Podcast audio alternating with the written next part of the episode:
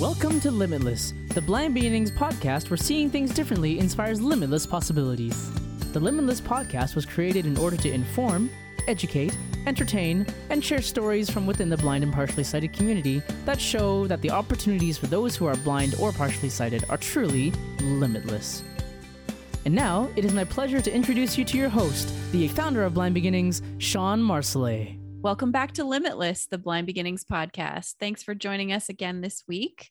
Today, we are talking about eye surgeries, uh, what to expect, maybe how to prepare. And I am grateful to have two awesome co hosts with me again, uh, Jill and Nika. Welcome back to the podcast. Hi. I've only had one eye surgery, and it was very, very long time ago when I was a teenager, and it was just mostly a cosmetic thing. So I don't really have a lot to say on this topic. So I'm really glad that you guys are with me today. Um, why don't you remind our listeners who you are and maybe a little bit about your eye surgery history? Jill, it was your idea to talk about this. Why don't you start us off? Yeah. Um, so I'm Jill. Uh, my eye condition is retinopathy of prematurity um, which is literally the reason why I've had so many eye procedures. And I think I've had I don't I can't I don't actually know the total number, but definitely over 10 for sure.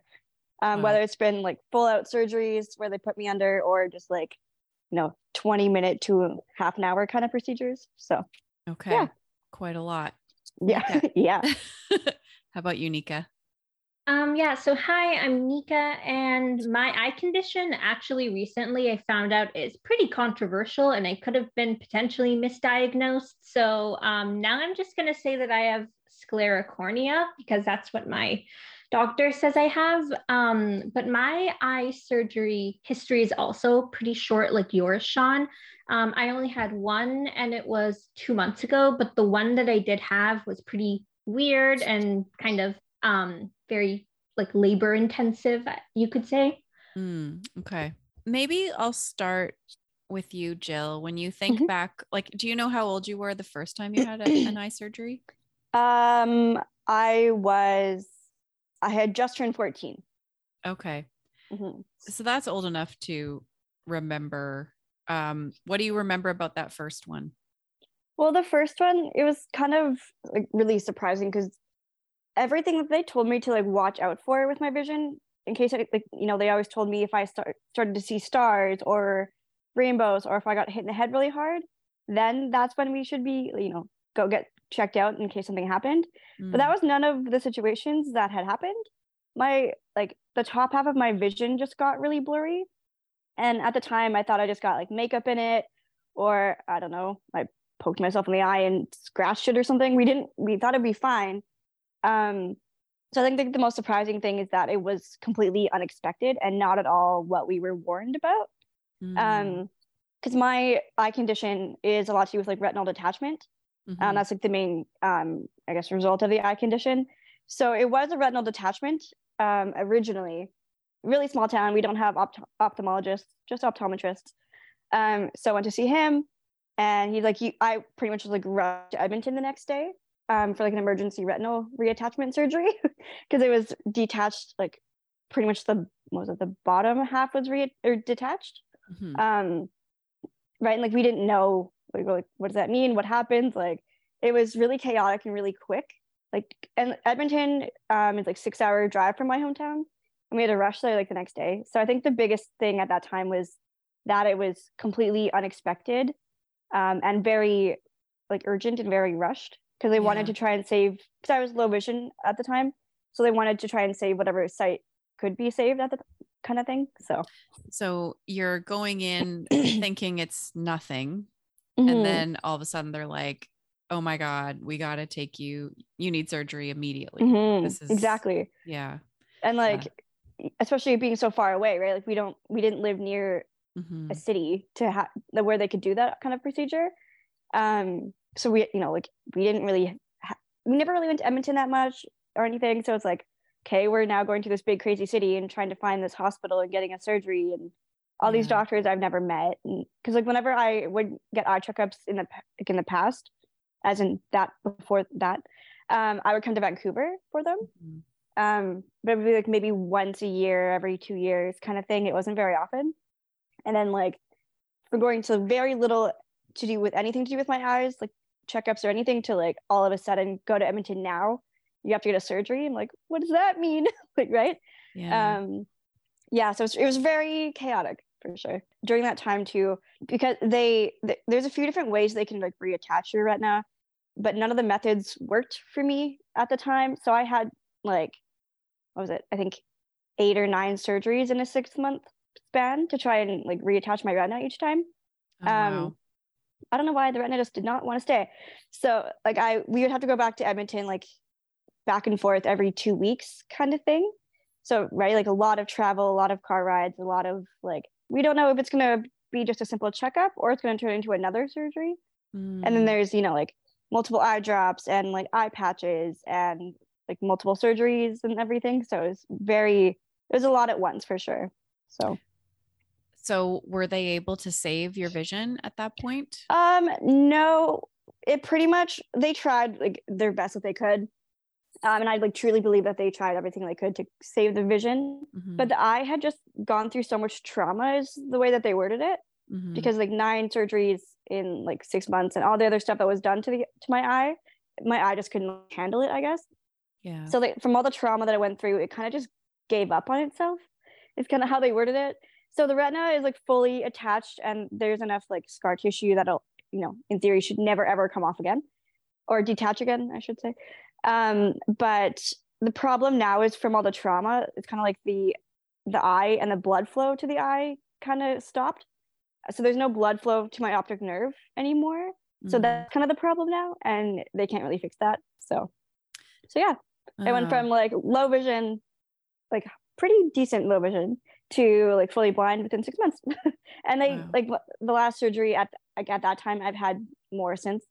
Um, I like woke up from the surgery and they asked like, you know, like what can you see? And I couldn't see anything, and they didn't really Mm. know why. And that was really terrifying because like, how do you not know why I can no longer see anything?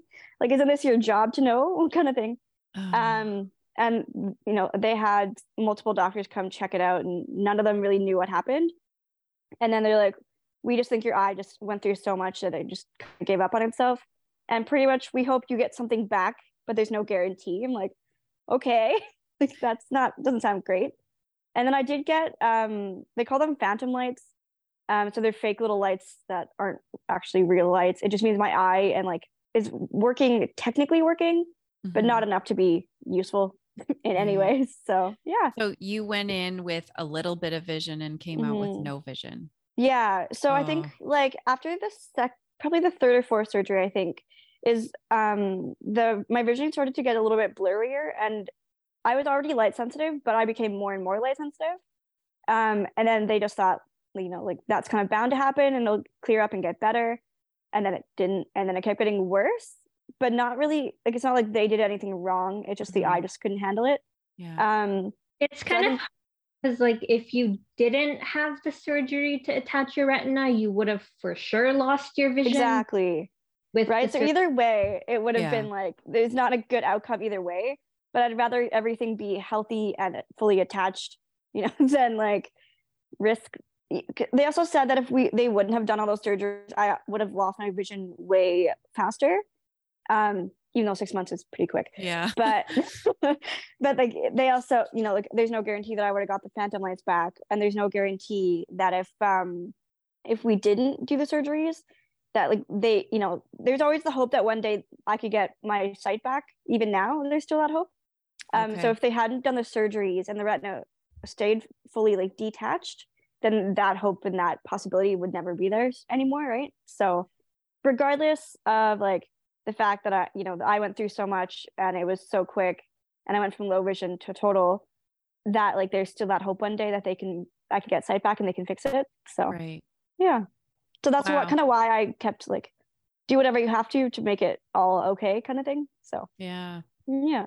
That's so I don't know, that's like a whole other aspect is the emotional aspect of going Mhm. through so many surgeries and the maybe this time it will help and then Mhm. it doesn't and then trying again and getting kind of your hopes up and oh it didn't work again like oh what an emotional roller coaster that must be. Well, and then being in high school and being a teenager and having to deal with all that, I had to miss a lot of school because of all of it as well. Yeah. Because it's not just like we can drive half an hour to the hospital to get the surgery. We had to drive six hours there and back, right? Mhm. Um, so it always like I missed a lot of school for that. And even when I was back in school, it might only be for a couple of weeks. And Yeah. during that time, I was so tired from the like, what do you, what do you call that? The anesthetic or whatever anesthesia that Mhm. was still in my system. Mhm. And then like at that time, I still, you know, like when I lost the majority of my vision, like I instantly like, here's a cane, here's a talking or a laptop with jaws, here's Yeah, it's you not like you just around. instantly know how to use all those No, things. Yeah. right. So like it was a lot for sure. Like just in so many ways. And like then my family also had to adjust a lot because they were used to me as being low vision, right? Where I Mhm. didn't really need as much help with like all they really had to do was like read small print and like, oh, it's really bright, I can't see where I'm going kind of thing. To like, okay, I need you to guide me and help me with pretty much everything because I don't know how to do this anymore. So it was Mhm. like as much for me as it was for them, right? And like my mom would miss school and like all like the costs of like ga- like gas money and stuff too. So yeah, it was there was a lot happening for that like what six months to a year especially. So sounds rough. yeah, it was a little wild. um okay but you recently had surgery again so what what's the deal now there's no vision to save at this No. point what's happening Yeah. So the most re- like I've had a few proce- procedures since that original six month like all those retinal reattachment surgeries, but the one the most recent one was two weeks ago. Yeah, two weeks ago. Um. So I don't know how common this is with other eye conditions, but I know it's pretty con- common with mine, where um there starts to be a, like a lot of buildup of cal- like calcium on the cornea of the Mm. eye.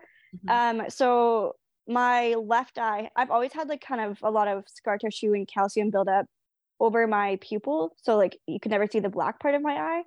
Um, but what was ha- starting to happen is that over pretty much my entire life, I guess, it's starting to build up enough where it was ca- pushing through the skin of my eye or something and causing a lot of irritation. So it Mm. constantly felt like there was something stuck in my eye when there Oh, wasn't. So like it kind of felt like there's an eyelash or piece of mhm. dust or something.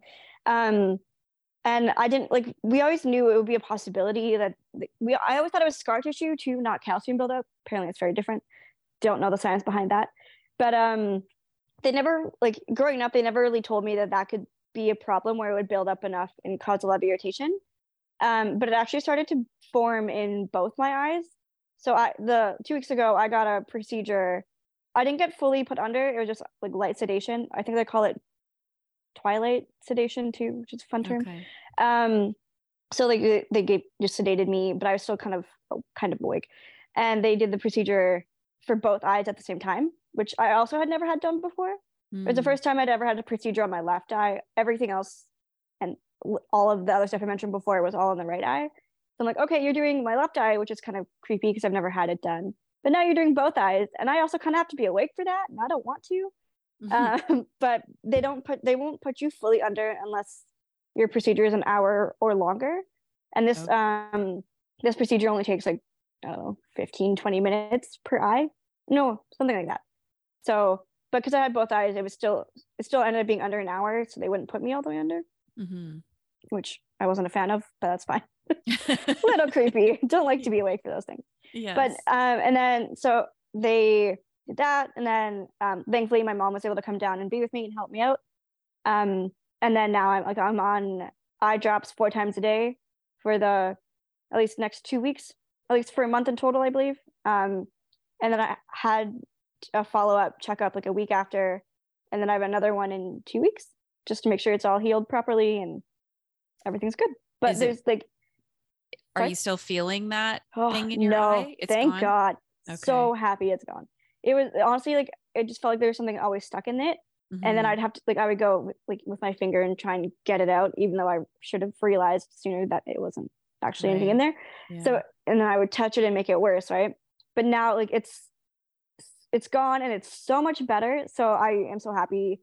Like it wasn't just you know help my vision or get my vision back or anything, but just the comfort and Mhm. even I don't even think it was a cosmetic thing. It was more just to make it more comfortable and stop hurting and uncom- like painful because it Mhm. did start to get quite painful too. Yeah. Um, yeah, so it's all healed and everything's good now. It's just, That's good. but it's my eyes also for some reason don't like to be fine for more than like a year and like something else happens. So I'm hoping hoping this will stay fine for a while. yes. Okay, Nika, why don't you tell us what what what's been going on with you? What's your surgery story? Mine's definitely a lot different. So, some background on my eye condition. My eye condition affects my cornea. So, for most people, the cornea is supposed to be clear, and then the white eye, like the white part of the eye you see, is called the sclera. But with sclerocornea, basically my cornea resembles the entire sclera. So that's why my all of my eyes look white and it's covered my iris and my pupil. So that's why I wasn't able to see out of it at all. And when I was a baby, the doctors put me under like general anesthesia to do an eye exam. And they weren't really able to find out a lot at the time just because in 2001, um, they were only just barely starting to do research on this condition. So there wasn't really any literature out at the time. And then when I was 11, I went to the low vision clinic. And that was when they brought up the potential for me being able to do a surgery. But they said that most pediatric ophthalmologists um, tend to do more routine procedures. And unless they're like an expert in the front part of your eye or the anterior part of your eye, they don't tend to do more riskier surgeries. So I was basically told that I would have to go to like just a regular like adult ophthalmologist, which um, my mom and I weren't comfortable doing at the time. Um, and then when I was 19, I aged out of the children's hospital system and I went to just the regular ophthalmologist. And kind of right away, they basically started talking to me about surgery and doing tests and waiting for the literature to come out um, and to read case studies. And I'm just like, wait, like, can you ask my permission first? I mean, I would have always said yes, but I don't know, it just felt very presumptuous. Um, but anyway, then they did a bunch of tests and they did an ultrasound. And I've had a lot of eye ultrasounds before, but most of those were for the back of my eye where they just used the ultrasound probe on my eyeball. This, they were basically trying to see past my cornea and see if they could measure my lens. And they put this weird, like, cup over my eyes and they poured like water in it. I don't, it was weird.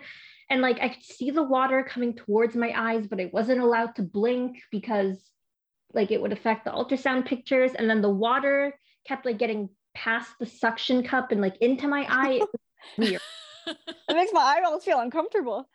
Right. I don't know. Apparently that's how ultrasounds for the front of your eye work. And through that, they were actually able to find out that my right eye, even though that was the eye that could see less, was actually more structurally sound than my left eye, which can see more. But the reason why I see less in my right eye is because there was just so much scar tissue and my cornea was so scleralized.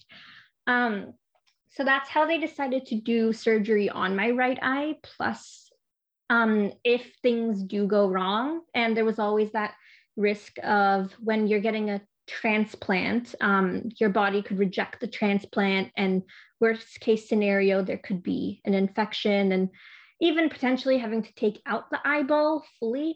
Um, but if that were the case, then at least it wouldn't exorbitantly affect my vision.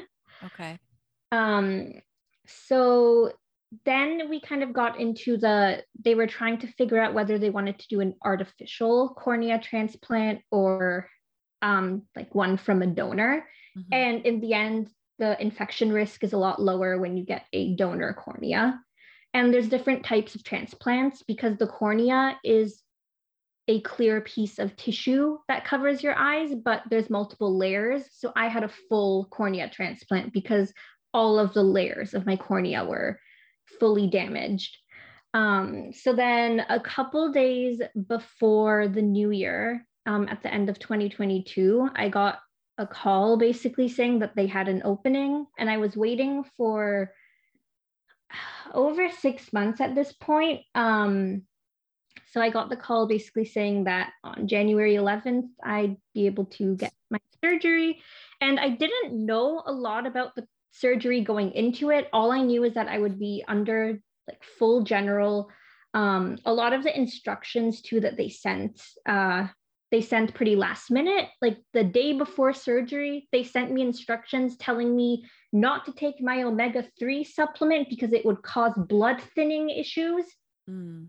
Um, and like just a lot of it, I wasn't really talked through. Um, so in the forms that I got, I found out that I had to get something called autologous serum made, which is basically eye drops from my own blood. Mm. So I had to go to this one specific location in Vancouver that does it. And they needed to take like the amount that they took was basically equivalent to when you give a blood donation. Mm. And they separate components of the blood and they take the plasma and they put it through a machine called a centrifuge um, and mix it with saline. And the reason why I had to do that was because my eyes do not have stem cells and they can't heal. So for a typical average person, if they scratch their eye, they will need to go to a doctor and get antibiotics and monitor it, but ultimately they will be fine and it will heal. For me, any trauma that happens to my eye, it will not heal unless I have basically this serum that is made from my own antibody. Wow. Okay, so they well, I'm curious, how did the surgery like how did it go? Did you gain back some vision? Did it work? Um, so that's kind of complicated because when I came out of surgery, um, I kind of started freaking out a bit because it looked like I was looking underwater because they also put in a protective membrane over top of my um, cornea to, I guess, help it heal because I didn't have the stem cells. Mm-hmm. Um, but the biggest thing I noticed is that my eye is very, very light sensitive. And one reason for this actually is because they did not just give me a cornea transplant, they also removed my iris and my lens. And I did not find this out until a month after getting out of surgery. Um, but basically, my iris, lens, and cornea were so fused together to the point where it was basically just completely like my doctor basically said, no wonder your right eye was so like dysfunctional is because everything was just fused together in a blob and it wasn't properly separated. Mm. Um, and then my lens was also just completely, I don't even know what the proper term is, full of cataracts or had cataracts, but um, the amount of surgeries I would need, cataract surgeries I would need, it was basically not worth keeping my lens. So that's why they took it out. And for most people, they're able to get an artificial lens put in. But one kind of feature of my eye condition is that the anterior portion of your eye or the front portion of your eye is very small. They weren't able to fit one in. Um, so I'll need to be fitted with glasses.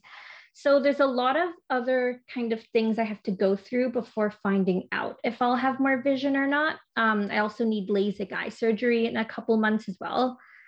Um, and I also stitches and kind of slowly they're taking out some of the stitches. Some of them had to melt. Um, but the biggest thing is definitely I'm very light sensitive. And something I kind of noticed is that before I could only see like basic light and shadow and like certain bright colors, but it was not enough to actually be able to direct myself or tell myself like where I am in a room.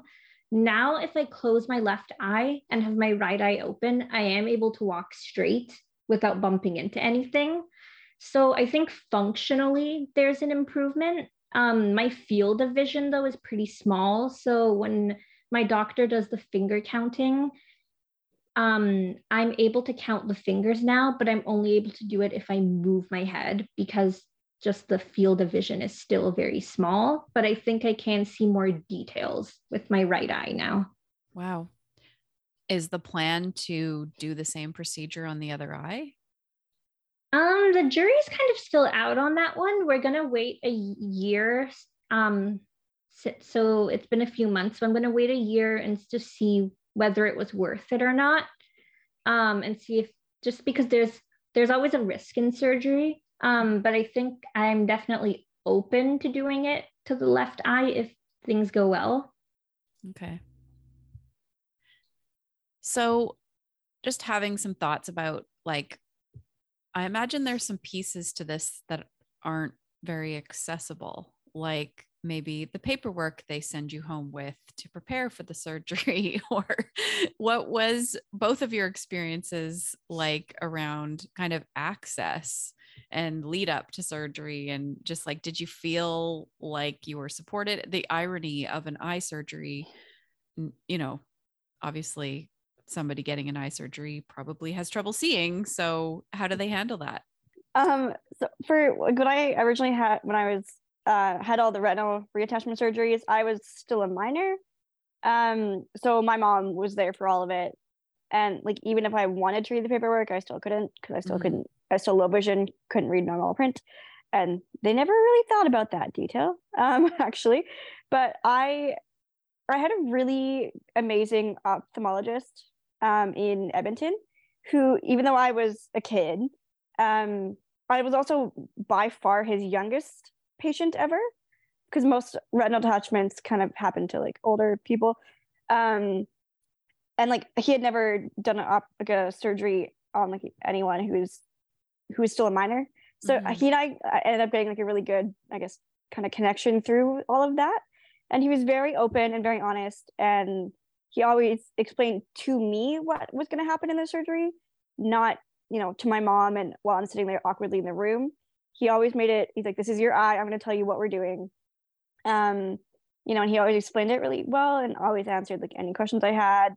Um, I still actually keep in touch with him. He's an amazing doctor so i was really grateful especially being a kid like i don't know what you're doing to my eyeball but like mm-hmm. thank you mm-hmm. for filling me in mm-hmm. um but as an adult it's a bit of a different situation one because my mom is 15 hours away from me well all my family is 15 hours away so it's up to me to get to the eye doctor you know to answer any of their questions uh, stuff like that yeah. and depend like at least at the vancouver eye clinic where i go or eye care center sorry um, different.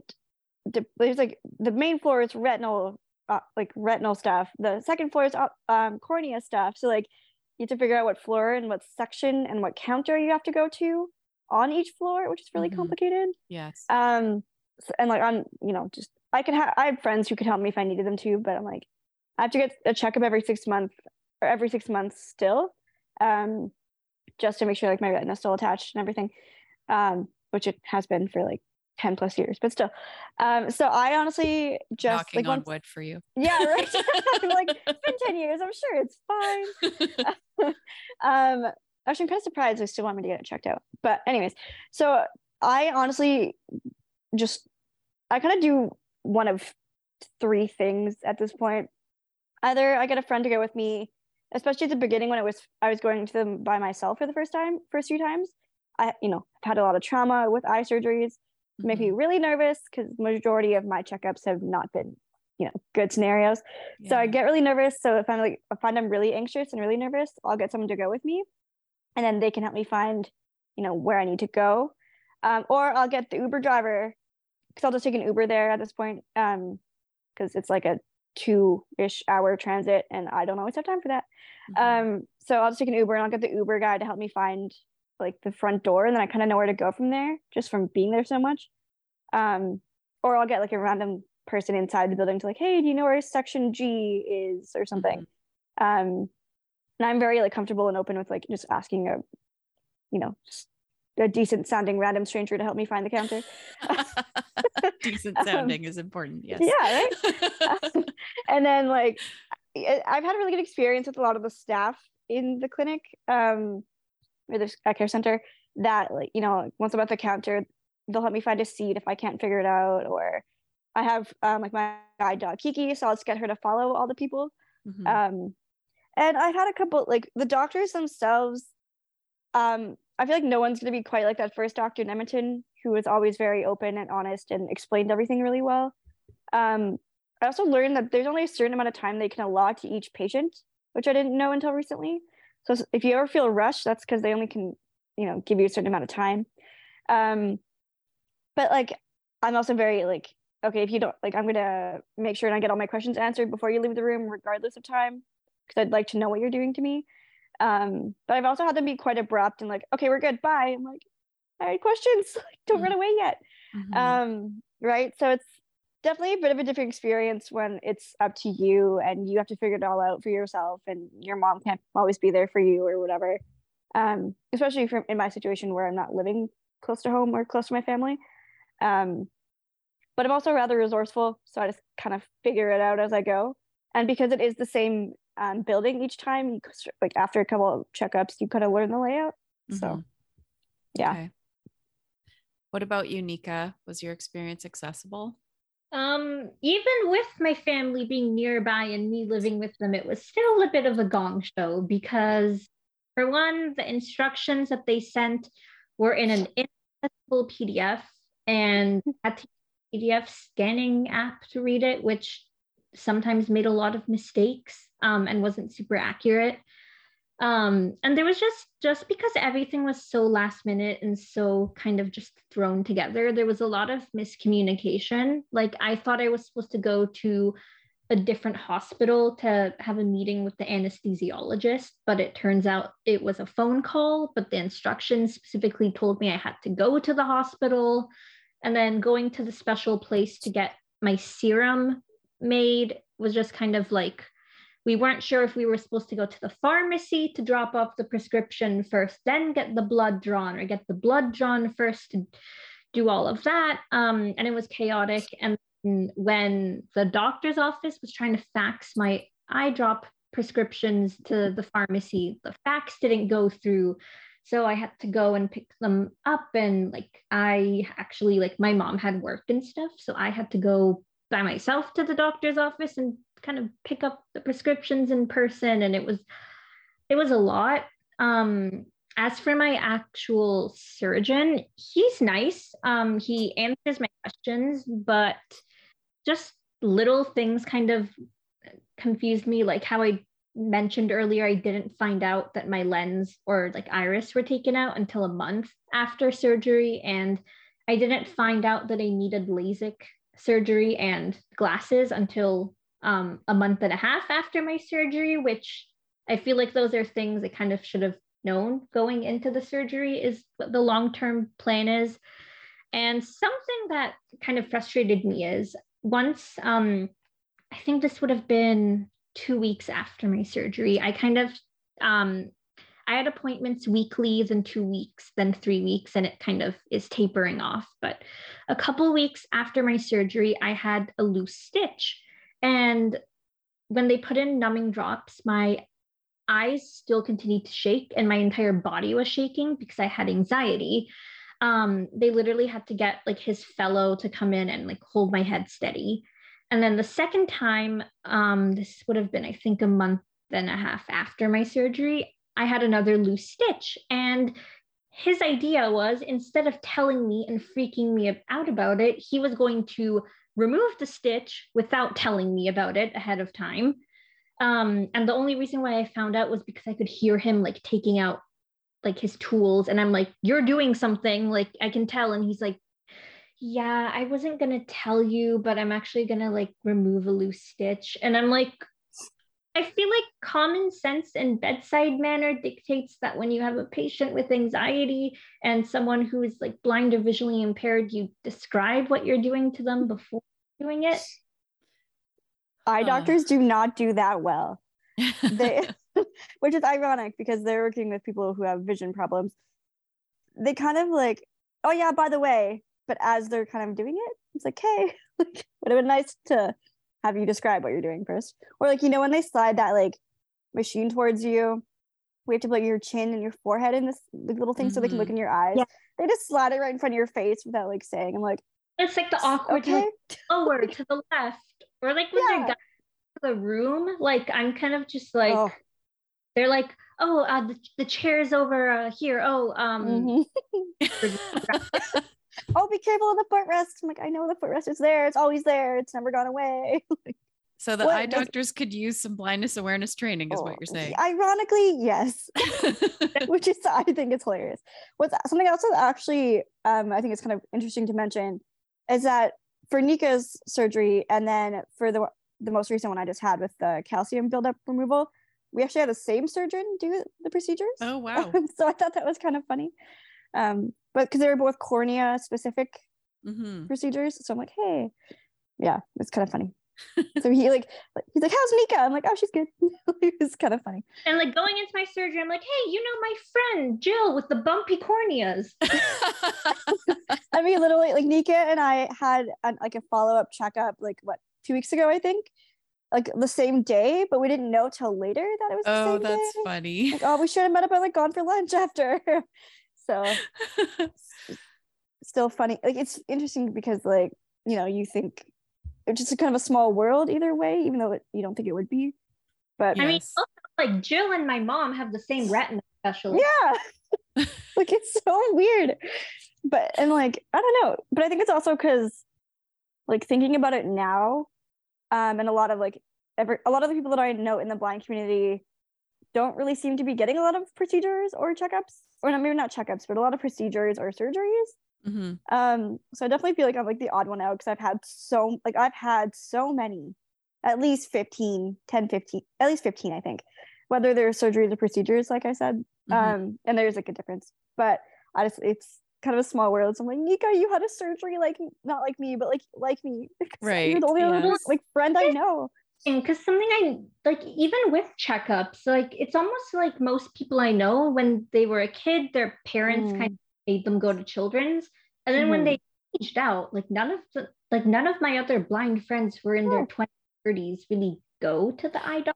i have to go every six months still Yeah.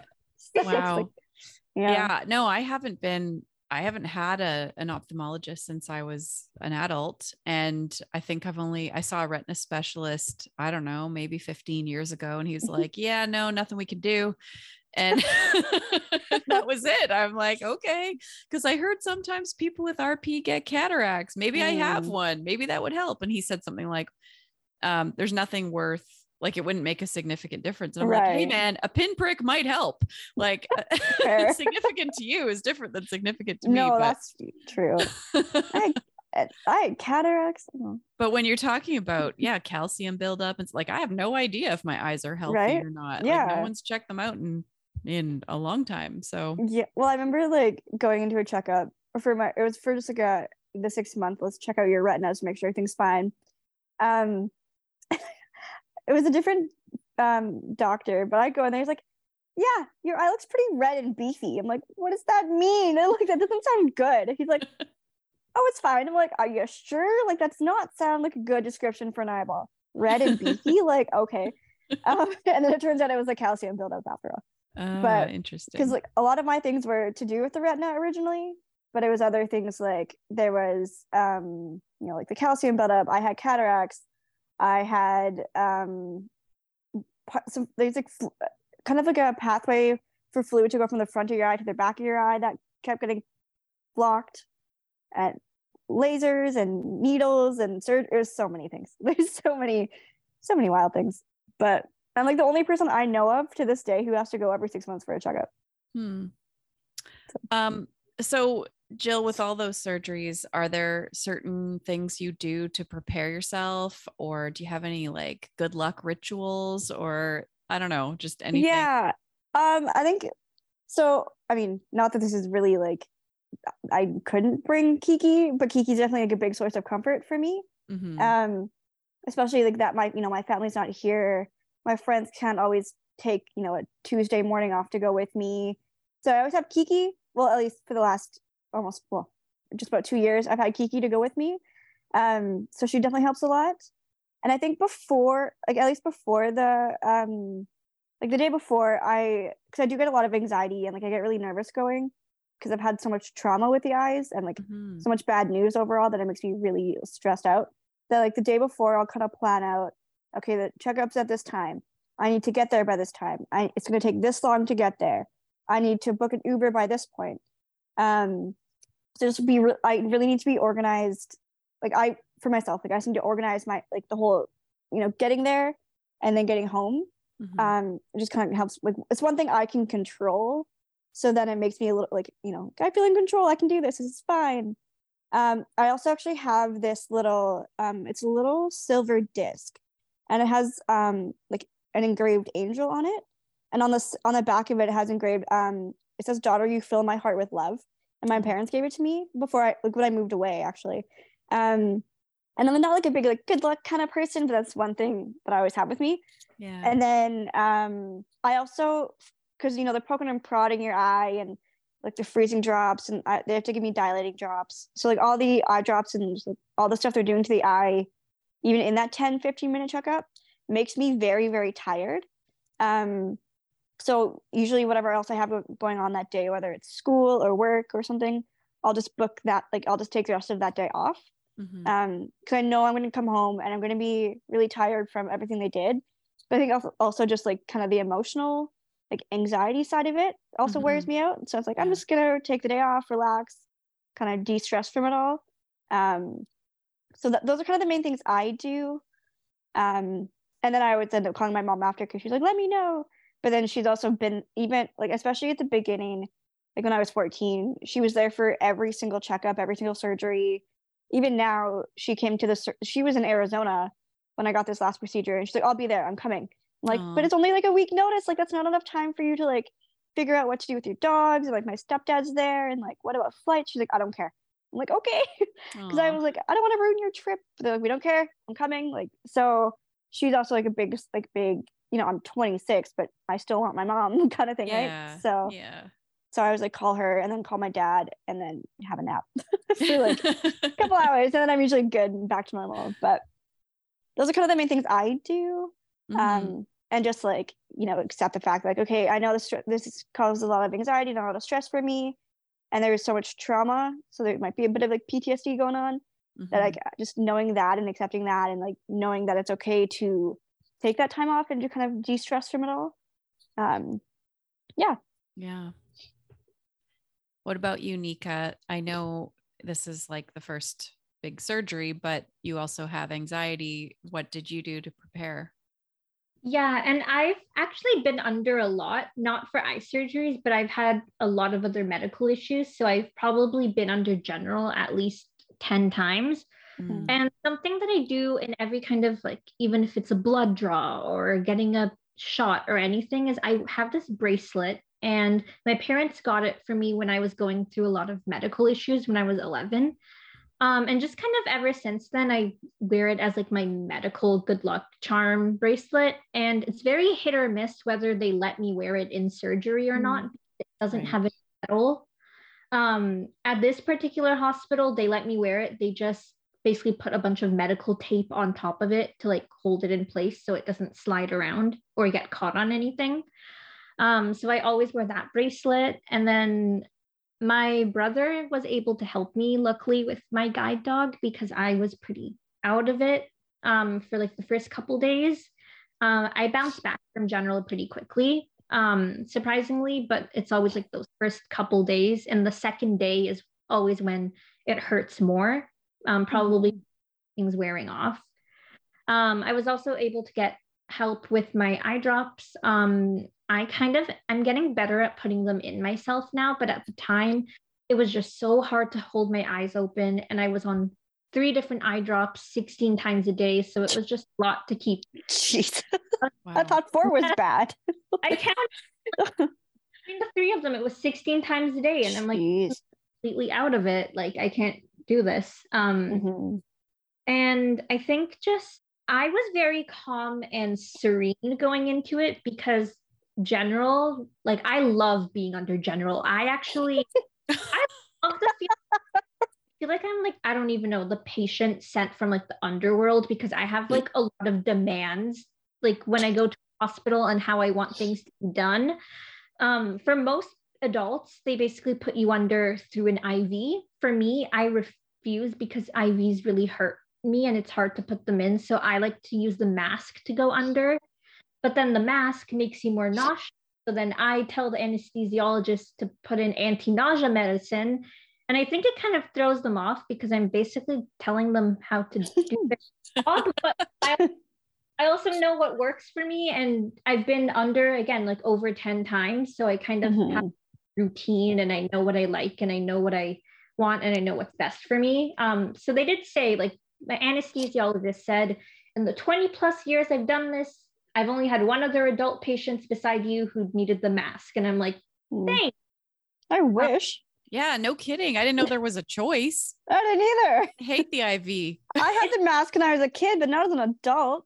Well, it's more dangerous because um, IV, if something goes wrong, you're able to administer the medication quicker, but with the mask, Oh, okay. so it's like more dangerous. Right. Um, but I was pretty kind of um calm. I was like cracking jokes about me dying on the table, which the medical staff that is not. so your humor, though. So that makes sense. Um, and act like something that my family kind of pokes fun at me about is that I was more nervous and stressed out, and my anxiety was kicking in, getting the blood drawn more than actually going under for the surgery. Mm. like the doctors and the nurses were asking like are you worried about your vision? And even going into it like i was very content losing my vision having no improvement having any improvement. I mean of course i was going into this hoping for some improvement but i was just very content with whatever would happen. And i was just very relaxed and um, said you don't seem like you're going like unknown territory. Like you should be more nervous. And i'm like no like the blood draw I did two days ago stressed me out way more. See, and like for mine, I didn't get the choice of being put under or like light sedation because it was only less than an hour. But I'm like, I don't care what you have to do, but I don't want to feel this. I don't want to be conscious enough where I know what you're doing. Because I've had other procedures where, um, like all they've given me was freezing drops, and I could feel what they were doing, and it is the most creepy, terrifying, uncomfortable thing you can imagine Mhm. um like i you know i've had needles. I've had them do like laser procedures with the eye while i was awake. I've had them do needles. I'm like nope this is not happening. I don't care what you say. Like you're giving me something to relax me and calm me down before you give me sedation and you're going to give me sedation and, and i'm not going to be conscious enough to, to do to know what you're doing. And like they were able to give me um was it ativan i believe? Um which was also interesting. I never had that before um, that was fun. It was good. Um, maybe really relaxed. Like I don't remember going into the actual OR this previous like this recent surgery. Um, but I remember like, and it was really sweet because, especially for these procedures, because sometimes you will be able to feel something. They it was really sweet because they let a nurse come in and hold my hand if I wanted. Aw. Um, and they do that for everyone, but it was like I never had that be an option before they wouldn't let my mom, my mom come in, but that was fine. So like, there's a good, it's a really sweet nurse holding my hand. I'm like, and she's like, squeeze my hand if it hurts. Um, and like I was sedated enough, but I could still kind of feel something.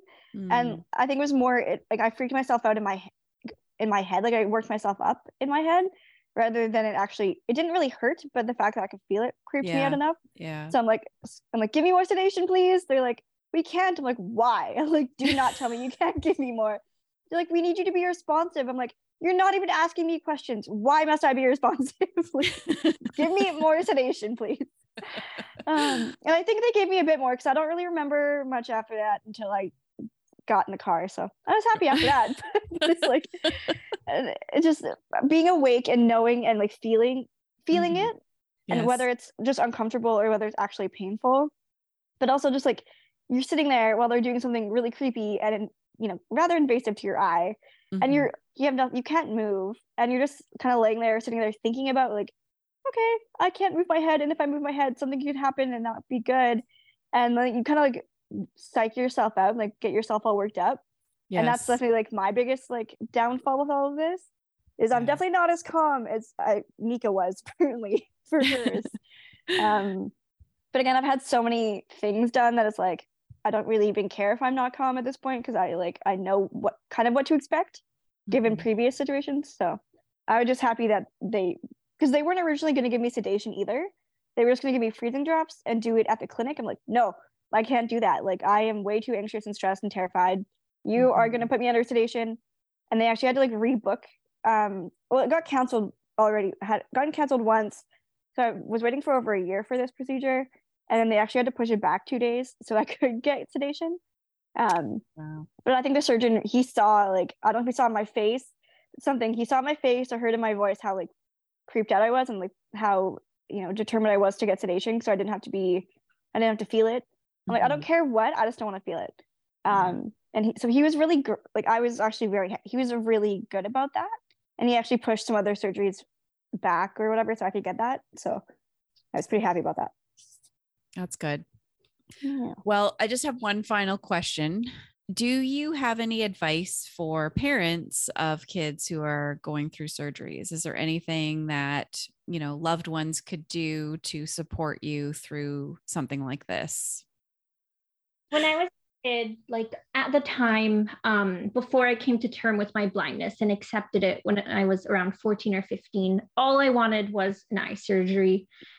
Soon as I heard when I was at the low vision clinic that it was a potential possibility, I basically wanted to go for it. And looking back, I'm really, really grateful that I wasn't able to get a surgery until I was 21 because I think as hard as it is to accept and as hard as it is to believe it, I think things happen for a reason and at the right time. And I know for me, back then when I was a teenager, I did not really have as strong of a friendship. I had a lot more superficial um, friends. And I also just, I think if something were to go wrong and I did lose my vision, I would be a lot more devastated. I think if things went well, all I would be thinking of was, I want more vision. And at the time, all I wanted was to just get out of the blind community. And there was a lot of internalized ableism back then.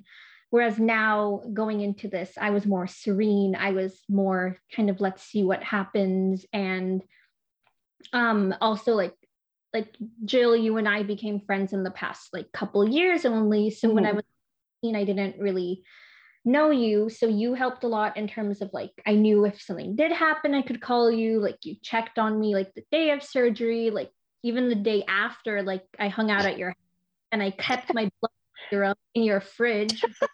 It's true. uh, just little things like that. I think timing and at the time when i was you know 11 12 13 14 i was wondering why i couldn't get this surgery even though i knew cornea transplants existed um, and i think just the timing and everything happened when it was supposed to happen for me mm. and i think for me um, i do really well when there's humor involved. It makes me less anxious less stressed. It makes me laugh. It makes me feel instantly better. Um, so and my family is pretty entertaining um, and always making jokes or like you know if i was scared of needles um, i'm better with them now but i was terrified of them as a kid. And my mom would like what if i poked you in the other arm? I'm like well if you're long nails it probably would help. Like you'd feel the same way. Or like just so many jokes and i remember my brother had gone he had lived in vancouver at the time and he took me to a checkup. And like i was pretty nervous because it was the first time that they were ever doing that kind of whatever they're doing a procedure or something. And he like turns like they leave the room and he turns to me like that doctor was kind of hot. And just like makes stupid like stupid comments and stupid jokes that made me feel better. And like my other brother um like when surgeries like they want you to wear socks or slippers but they're all like too big for my feet so he like i don't know had we had traveled to edmonton and he had a suitcase and he gave me a pair of his like bright yellow socks and it was like the goofiest thing and like I had a friend. Usually, when you get a surgery, they um, especially eye surgery, to make sure you know they're operating on the right one. They'll draw a dot above that eye on your forehead, like on your forehead. And my friend, instead of just doing a dot, my friend came with us and she drew a little stick figure on my forehead. it was so going. Like, I didn't know until I was in the operating room. They're like, "Who drew that on your head?" I'm like, "What do you mean? It's a dot." They're like, "No, someone drew a little stick figure." um so like so my family and friends are always very like a lot of jokes a lot of humor you know just goofing around and just making it not seem so intense and not seem so scary. Um you know there, there's a lot of issues. Like i lost a lot of friends because of the vision all the surgeries all, i was gone for so much like we weren't as close. There's a lot of downsides to that. Um but my biggest thing is just if you can have with your family and friends like a really good solid support system um, who can who knows you enough to know like what you're scared about and try and find a way to help you feel more comfortable and you know make it seem not so scary and intense. Um and just like especially like my mom also she was really great about letting me ask questions and letting like the doctor explain it and like talk to her not to me kind of thing. My mom has always been really good about that. Um so i think just having like ha- letting your parent having your parents let you kind of lead the conversations and because it's your eyes it's your body it's not theirs like whether you're a minor or not it's still your eyes it's still your body.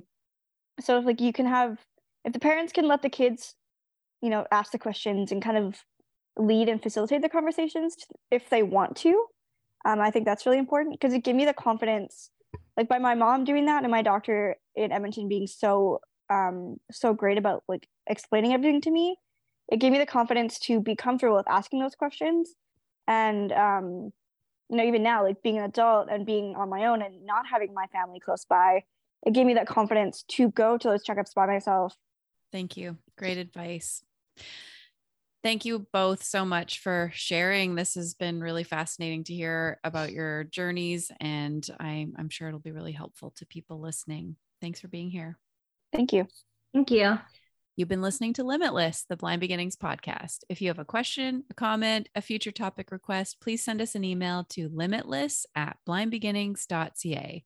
Please share our podcast, like, subscribe, leave us a rating only if you like the podcast, and join us next time. This podcast has been brought to you by Blind Beginnings, an organization based in Vancouver, Canada, that supports children and youth who are blind or partially sighted, along with their families. Music for this podcast is composed by Sean Bishop and Clement Chow. Production and audio editing by Rob Minot. For more information about Blind Beginnings and the work it does to support children and youth who are blind and partially sighted, along with their families, visit us on the web at www.blindbeginnings.ca and also remember to follow us on Facebook, Instagram, and Twitter. We thank you for joining us and we look forward to seeing you next time.